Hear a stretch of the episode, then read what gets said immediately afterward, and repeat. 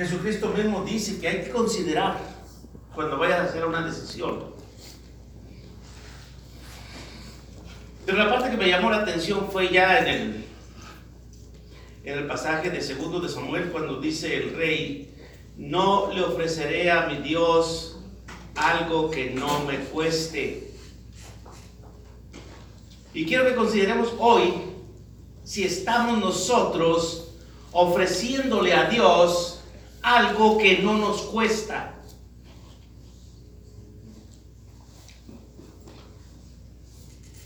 Pero volvamos a lo de las acciones que tienen consecuencias positivas o negativas.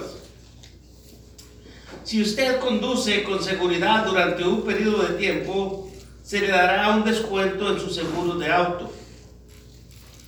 Si conduce a grandes velocidades, recibirá infracciones que harán que su tarifa suba. Cada acción desencadena una onda que afectará a otras personas. Cuando usted se dio cuenta sobre la reducción de la tarifa, se sintió feliz y era agradable con todos.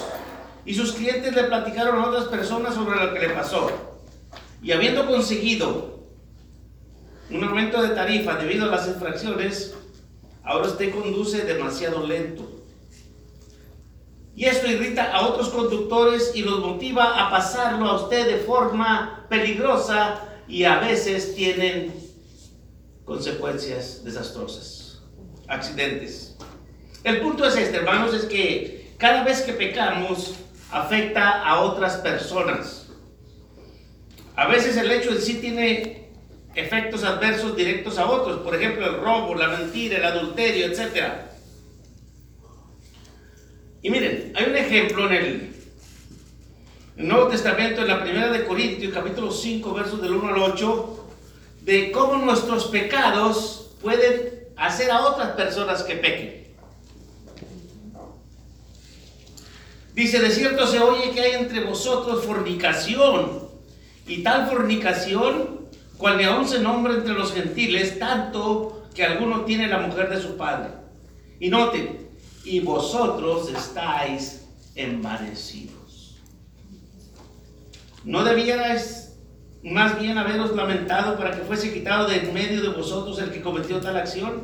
Ciertamente yo, como ausente en el cuerpo, pero presente en el espíritu, ya como presente he juzgado al que tal cosa ha hecho. En el nombre de nuestro Señor Jesucristo, reunidos vosotros en espíritu, con el poder de nuestro Señor Jesucristo, el tal sea entregado a Satanás para destrucción de la carne, a fin de que el espíritu sea salvo en el día del Señor Jesús. No es buena vuestra jactancia. Miren, cayeron en el pecado hasta de jactarse de aquello. ¿No sabéis que un poco de levadura leuda toda la masa? El pecado de uno los hizo pecar a todos ellos, a todos en la congregación. El pecado de una sola persona hizo que todos fueran culpables. Así que hay que tener cuidado, hermanos, con nuestras situaciones, con, con nuestros pecados. Y es que cuando nosotros vemos que nuestro pecado hiere a los seres que amamos, nos causa gran dolor. Por ejemplo, un hombre que estaba bebiendo sin control en una recepción de una boda, no quiso que su esposa condujera el auto a casa. Durante el trayecto tuvieron un accidente y ella quedó lisiada de por vida. Y él se lamentó por el resto de su existencia.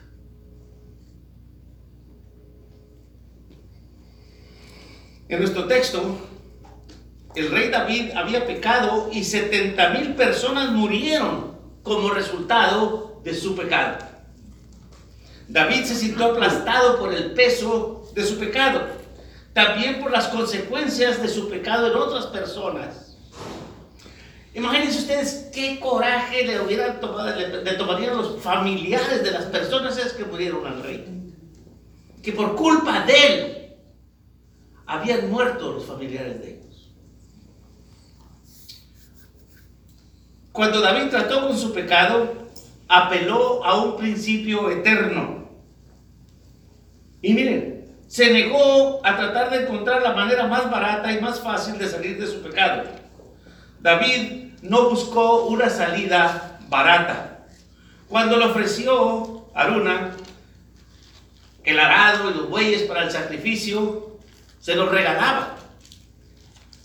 Era una salida barata. Segundo de Samuel 24, 24 dijo el rey, no, sino por precio te lo compraré, porque no ofreceré a Jehová mi Dios holocausto que no me cueste nada.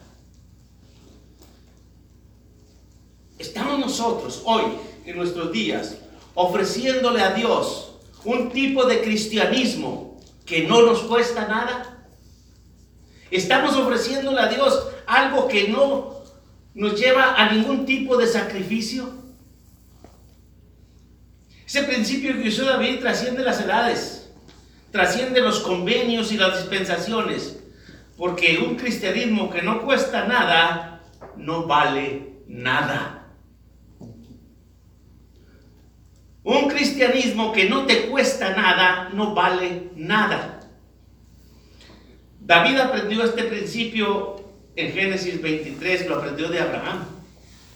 Abraham rechazó la oferta que le hacían de regalarle el terreno de la cueva de Macpela donde iba a sepultar a su esposa muerta. Dijo, no, ponle precio. ¿Saben por qué, hermanos? porque nada vale más de lo que nosotros estemos dispuestos a pagar por ello. Nada vale más de lo que nosotros estemos dispuestos. ¿Qué tanto nos cuesta el ser cristianos el día de hoy? ¿Qué tanto nos cuesta el decir que somos hijos de Dios? El decir que somos siervos de Dios. ¿Qué tanto nos cuesta? Déjenme decirles, las personas que reciben Biblias gratis raramente las leen. La gente valora lo que les cuesta. A mayor costo, mayor aprecio. Y todo cuesta algo, hermanos. Y podemos decir cuánto queremos algo por lo mucho que estemos dispuestos a pagar por ello.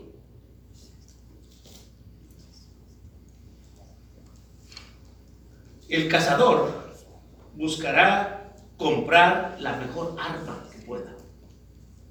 Y tal vez nos sorprenda que un chef quiera comprar un cuchillo de 150 dólares. Pero él aprecia un buen cuchillo. Lo que siempre encontraremos una manera de conseguir las cosas que deseamos más, ya sea trabajando tiempo extra, con las tarjetas de crédito, etcétera, etcétera. Pero ¿saben qué? No escatimamos en la compra de lo que queremos para quien amamos. Otra vez, no vamos a escatimar en la compra de lo que queremos para la persona que amamos, sea Dios o sea cualquier otro ser humano. Porque lo barato, hermanos, no expresa el amor. Lo barato no dice Mira cuánto te valoro. Por ejemplo, hay dos tipos que trabajan en las oficinas de correo que salen con la misma chica, una vez uno, una vez el otro. El primero se compra un paquete de chicles y usando la envoltura, ese papelito brillosito de, que parece aluminio, le hace un anillo de papel y se lo regala, prometiéndole que un día le va a comprar uno verdadero. El otro, en su cita, le da un anillo de diamante pero tuvo que trabajar en otro trabajo, tiempo extra. Pero dice, te voy a regalar este anillo para que consideres, para que me consideres como un aspirante a casarse contigo. ¿Con cuál creen ustedes que se casa ella? ¿A cuál creen que? ¿A cuál creen ustedes que va a hacerle caso? Considerar ¿Saben qué, hermanos? Lo gratis siempre viene con un cordoncito o con las condiciones atadas. Un hermano que estaba en el negocio de la venta de ganado me contó acerca de otro hermano en Cristo que le preguntó que cuánto le cobraba por llevar un par de becerras a la venta. Y le dijo que lo haría gratis porque iba a la venta de todos modos. Y dice que él le, le respondió, gratis es demasiado caro. Nómbrame un precio. Dime cuánto. ¿Sabe por qué, hermanos? Y es que en esto no nos damos cuenta en el cristianismo. No consideramos esto cuando venimos al cristianismo. Cada vez que tomamos algo gratis de alguien, nos estamos obligando a nosotros mismos con el dador de aquello. La salvación es gratis, pues no se puede ganar, pero no se da sin obligación. Es gratis, pero no se da sin obligación. Hay condiciones que hay que cumplir. La muerte, la, sí es paga. Te la ganaste. Pero Dios nos regala la salvación, no, no podemos aceptarlo si no queremos, podemos aceptarlo si no queremos y podemos rechazarlo si no queremos. Pero Efesios 2, 2 del 8 al 10 dice que la salvación es por gracia, no se gana, porque por gracia sois salvos por medio de la fe y esto no de vosotros, pues es don de Dios no por obras, para que nadie se gloríe. Porque somos hechura suya, creados en Cristo Jesús para buenas obras, las cuales Dios preparó de antemano para que viviésemos en ellas. Los apóstoles, si ustedes se fijan en las predicaciones, los apóstoles dieron ciertas condiciones previas para recibir el regalo de la salvación. Por ejemplo, Hechos 2.38, una condición, arrepentíos antes de poder ser bautizados, antes de poder ser un buen candidato para el bautismo. Pedro les dijo, arrepentidos y bautícese cada uno de vosotros en el nombre de Jesucristo para perdón de los pecados y recibiréis el don del Espíritu Santo. Es condicionado, hermano. Romanos 6, 1 y 2. Uno debe de querer cambiar su estilo de vida. ¿Qué pues diremos? ¿Perseveraremos en el pecado para que la gracia abunde? O sea, Dios no nos va a aceptar así. Y aunque nos haya dado la salvación, puede quitárnosla. Aunque haya sido gratis, hay condiciones que tienen que cumplirse. En ninguna manera, dice Pablo, porque los que hemos muerto al pecado, ¿cómo viviremos aún en él? En 2 Corintios 5, 14 y 15 uno debe de entregar todo el control de su vida a Dios. Si uno quiere la salvación, uno tiene que estar dispuesto a entregar todo el control de su vida a Dios. Y nos decimos, es gratis, Usted no tiene que hacer nada. Fíjense, este es el error a veces que cometemos de que le decimos a la gente que no tiene que hacer nada. Y lo primero que le decimos, tiene que arrepentirse. Tiene que querer cambiar de vida. Tiene que querer vivir de una manera diferente ahora entregándole el control de su vida al Señor. Porque el amor de Cristo nos constriñe pensando esto, que si uno murió por todos, luego todos murieron. Y por todos murió para que los que viven ya no vivan para sí, o sea, para sí mismos, sino para aquel que murió y resucitó por ellos. Esa es la condición. Queremos la salvación, es gratis, pero tiene condiciones. O sea, ¿estás dispuesto a pagarlo? ¿Estás dispuesto a que te cueste? Este es el punto aquí, hermanos. Si quiero que las cosas no me cuesten, si quiero que el ser cristiano no me cueste, entonces no debo ser cristiano. Dios siempre ha requerido que aquellos que lo siguen deben rendirse completamente a Él. Y si aún, aún tienes algo a lo que no renunciarías por seguir a Cristo, entonces nunca vas a ser suyo. Dice ahí en Lucas, en el último versículo que leyó el hermano, dice, y aquel que no renuncia a todo lo que tiene, no puede ser mi discípulo. Así que hay que pensar en eso, hermanos. Hay que pensar en eso antes de querer ser discípulo de Cristo, que hay que renunciar a todo. Es el precio, hermanos. Va a costarte.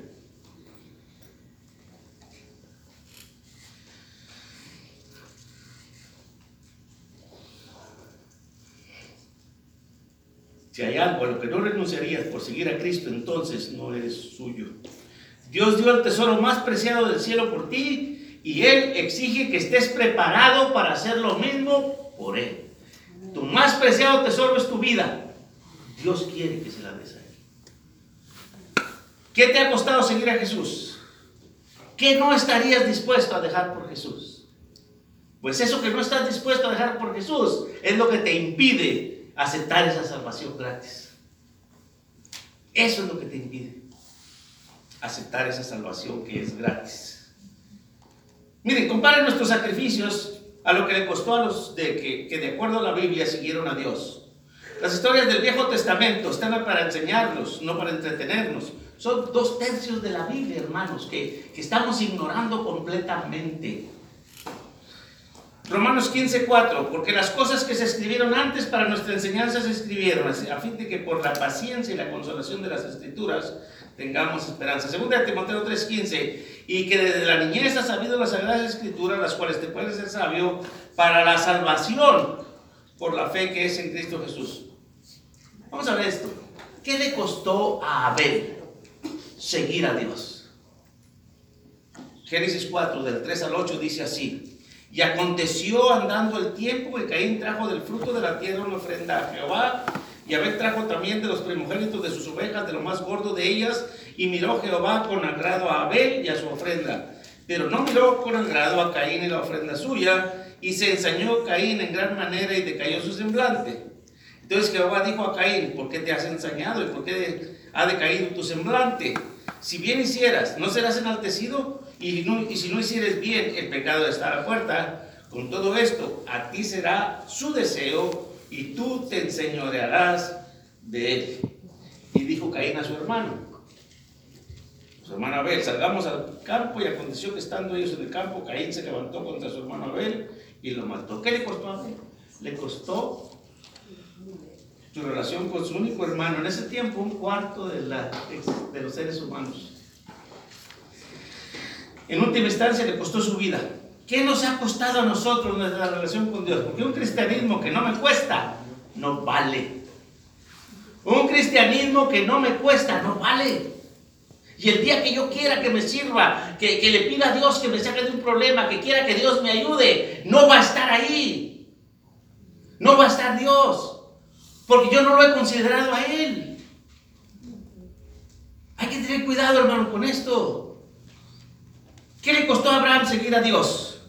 Génesis 12.1 dice, pero Jehová había dicho a Abraham, vete de tu tierra y de tu parentela, de la casa de tu padre, a la tierra que te mostraré. Le costó su relación con sus padres y sus familiares. Le costó su ciudadanía y le costó todos sus amigos. Y luego Dios le pidió a su hijo en sacrificio. ¿Qué nos está costando a nosotros nuestra relación con Dios? Porque un cristianismo que no cuesta nada, no vale nada. ¿Qué le costó a Moisés? Le costó dejar todos los tesoros de Egipto, todos los placeres que ofrecía ser hijo de la hija de Faraón. Renunció a todo lo que viene con ser parte de la familia real, de la superpotencia mundial en ese tiempo lujos, privilegios, fama, fortuna y poder. Soportó la separación de sus padres y una vida de todo tipo de penas y frustraciones. ¿Qué nos ha costado nuestra relación con Dios? Porque un cristianismo que no me cuesta no vale nada. ¿Qué le costó al apóstol Pablo? Note Filipenses capítulo 3 del 4 al 10. Aunque yo también tengo de confiar en la carne. Si alguno piensa que tiene de qué confiar en la carne, yo más ¿qué nos costó a nosotros dejar para seguir a Cristo? La basura, la mugre donde vivíamos. Eso fue lo que nos costó. Y eso lo consideramos tesoro. Lo consideramos de gran valor. Miren, esta persona sí tenía de qué enorgullecerse circuncidado el octavo día del linaje de Israel, de la tribu de Benjamín, hebreo de hebreos, en cuanto a la ley fariseo, en cuanto a celo perseguidor de la iglesia, en cuanto a la justicia que es por la ley, irreprensible. Pero cuantas cosas eran para mí ganancia, las he estimado como pérdida por amor de Cristo. Y ciertamente aún estimo las cosas como pérdida por la excelencia del conocimiento de Cristo Jesús, mi Señor, por amor del cual lo he perdido todo y lo tengo por basura para ganar a Cristo. Y ser hallado en él, no teniendo mi propia justicia, que es por la ley, sino por la que es por la fe de Cristo, la justicia que es de Dios por la fe, a fin de conocerle y el poder de su resurrección y la participación de sus padecimientos, llegando a ser semejante a él en su muerte. Y luego en 2 de Corintios dice, capítulo 11, 21 al 28, para vergüenza mía lo digo. O sea, y empieza a decir todo lo que sufrió por Cristo, todo lo que le costó. Perdió poder y privilegio, sufrió abuso físico extremo y eventualmente le costó su vida. ¿Qué nos ha costado a nosotros hasta ahorita? Considere, ¿qué tanto te ha costado hasta ahorita tu relación con Cristo? Si es que tienes relación con Cristo, porque a, lo mejor crees que tienes relación con Cristo y no la tienes. Porque no la consideras, no tiene valor para ti. O sea, piensa en esto, hermano. Piensa en esto, hermana. ¿Cuánto te cuesta? No te cuesta ni sacrificarte un domingo en la mañana para levantarte. ¿Prefieres quedarte acostadito? No te cuesta dejar algo aparte para la obra de Dios cada vez que recibes lo que te pagan. No te cuesta el sacrificio de ayudar, ir a buscar gente, evangelizar. No te cuesta nada. Entonces, si no te cuesta nada es porque no vale nada.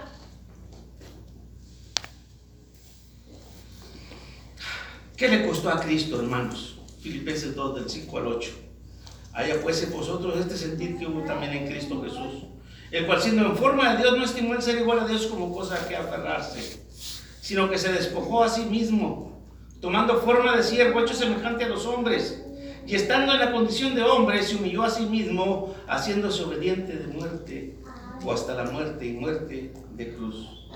Fíjense, Él renunció a todo lo que nosotros anhelamos el cielo, la felicidad, donde no hay lágrimas, llanto, ni dolor, ni clamor, donde no hay tristezas, donde todo es gozo.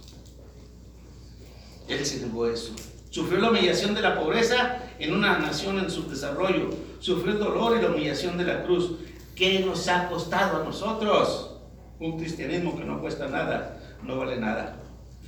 ¿Saben qué, hermanos? nuestra relación con Dios vale solamente, noten, vale solamente lo que nosotros estemos dispuestos a dar por ella. Nuestra relación con Dios vale solamente aquello que yo esté dispuesto a dar por ella. Y Dios considera eso, hermano. ¿Qué tanto estoy dispuesto a dar por esa relación? ¿Qué tanto me cuesta esa relación con Dios? Y Dios está viendo el costo porque Jesucristo dijo, consideren lo que cuesta, consideren el gasto, consideren las otras vidas que están alrededor de ustedes, consideren sus soldados, consideren, los que murieron, los que por culpa de David murieron, consideren eso. Consideren sus hijos, consideren sus familiares, consideren aquellos que van a morir si ustedes no aprecian su relación con Dios. Jesús nos advirtió de evaluar nuestro compromiso antes de buscar esa relación. ¿Saben por qué? Porque Dios, hermanos, se niega a tener una relación con cualquiera que no quiera su amor. Dios se niega, hermanos, a tener una relación con aquel que no quiera esa relación. Dios no nos forza, hermanos. No nos forza. La rendición total es esencial. Dice, y aquel que no renuncia a todo lo que tiene no puede ser mi discípulo. Quien no invierte en su relación con Dios es porque realmente no valora a Dios. Aquel que no invierte en su relación con Dios no valora a Dios, hermanos. Marcos 10, 28. Entonces Pedro comenzó a decirle, He aquí nosotros, noten, lo hemos dejado todo y te hemos seguido. Eso es lo que pedía él. Y el que no renuncia a todo lo que tiene, y Pedro dice aquí, nosotros lo hemos dejado todo. Noten, respondió Jesús y dijo, de cierto os digo que no hay ninguno que haya dejado casa o hermanos o hermanas o padre o madre o mujer o hijos o tierras por causa de mí del Evangelio, que no reciba cien veces más ahora en este tiempo, casas, hermanas, hermanos, madres, hijos y tierras, con persecuciones y en el siglo venidero la vida eterna. ¿Sabes qué es, hermanos? Es hundirte o nadar. Los apóstoles estaban todos totalmente comprometidos. Incluso cuando las persecuciones amenazaron sus vidas, permanecieron fieles. ¿Por qué la gente de hoy, hermanos, es tan pronta a abandonar la iglesia? El predicador dice algo que no les gusta y se van. Alguien se siente en su lugar favorito o se estaciona en su lugar favorito y se van. Es que yo siempre me había sentado ahí. Es que yo siempre me había estacionado ahí. Yo no sé por qué agarran mi estacionamiento. Yo no sé por qué agarran mi silla. No les importa que la gente se vaya por tener su lugar favorito o por tener su estacionamiento favorito. No les importa. Con Jesús, hermanos, es todo o nada. Él no aceptará la mitad, dos tercios, Él no va a aceptar ni tres cuartos. Es rendición total. Hay quien se presenta a la reunión el domingo y luego llega a su casa y pone a Dios y su Biblia fuera de su vista por toda la semana. Y a veces por dos o tres semanas. Se le olvida Dios. Y luego quieren tener una relación con Dios. Quieren que Dios esté ahí. En el momento que, ay Dios, ¿Y por qué Dios no me escucha? Porque tú tampoco lo escuchas a Él. Tú tampoco lo escuchas a Él. Y Dios es un Dios de justicia.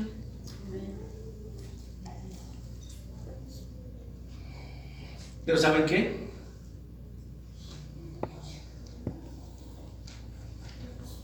¿Cómo se llega al punto de estar totalmente comprometido con Dios? ¿Te has preguntado alguna vez cómo puedo llegar al punto de estar totalmente comprometido con Dios? ¿Saben qué, hermanos? El corazón de uno sigue su tesoro. Nuestro corazón está en donde está lo que más queremos. Y si lo que más queremos en este mundo es nuestro trabajo, nuestra casa, nuestro carro, ahí está nuestro corazón. Pero si lo que más amamos es a Dios, allá está nuestro corazón con Dios ya. Pero te va a costar. Te va a costar. Lucas 12:34, porque donde esté vuestro tesoro, ahí estará también vuestro corazón. Primero es tener un corazón para Dios y luego estar motivado en invertir en su obra. ¿Saben qué, hermanos? Quiero cerrar con esto. Cuando todo lo que tenemos esté invertido en la obra de Dios, no nos vamos a ir de la iglesia, no nos vamos a ir de Dios, hermanos. Cuando todo lo que tenemos y todo lo que somos sea de Dios. De otra manera, siempre nos vamos a estar queriendo ir, siempre vamos, vamos, tenemos otras cosas que amamos más. Y donde lo que amemos más, ahí va a estar nuestro corazón. El cristianismo que no cuesta, no vale. Confiamos en lo que amamos, sea de la tierra o sea de Dios, sea material o sea espiritual. Valoramos aquello en que invertimos nuestro tiempo, nuestros talentos y nuestros recursos. Eso es lo que valoramos. Eso es lo que estamos siempre acariciando. Yo no sé si ustedes se acuerdan en, las revistas de Walt Disney, Rico MacPato se la pasaba contando su dinero y acariciando su dinero. ¿Se acuerdan de eso? Pues así estamos nosotros a veces. Así estamos. Acariciando las cosas que amamos, cosas. Pasamos todo el tiempo en aquello. Todo mi tiempo lo invierto en la casa, todo el tiempo lo invierto en estar limpiando el carro, lavando el carro, el carro, arreglando el carro. Estamos poniendo el esfuerzo de dar a Dios el diamante o el anillo de papelito. ¿Qué chicos? ¿Qué apreciará Dios más? ¿Qué tanto nos ha costado nuestra relación con Dios? Con Dios? si quieres invertir de veras en Dios, comprométete con Dios. Entrégate completamente a Dios. Y si no lo has hecho, Ador. Te invitamos mientras cantamos.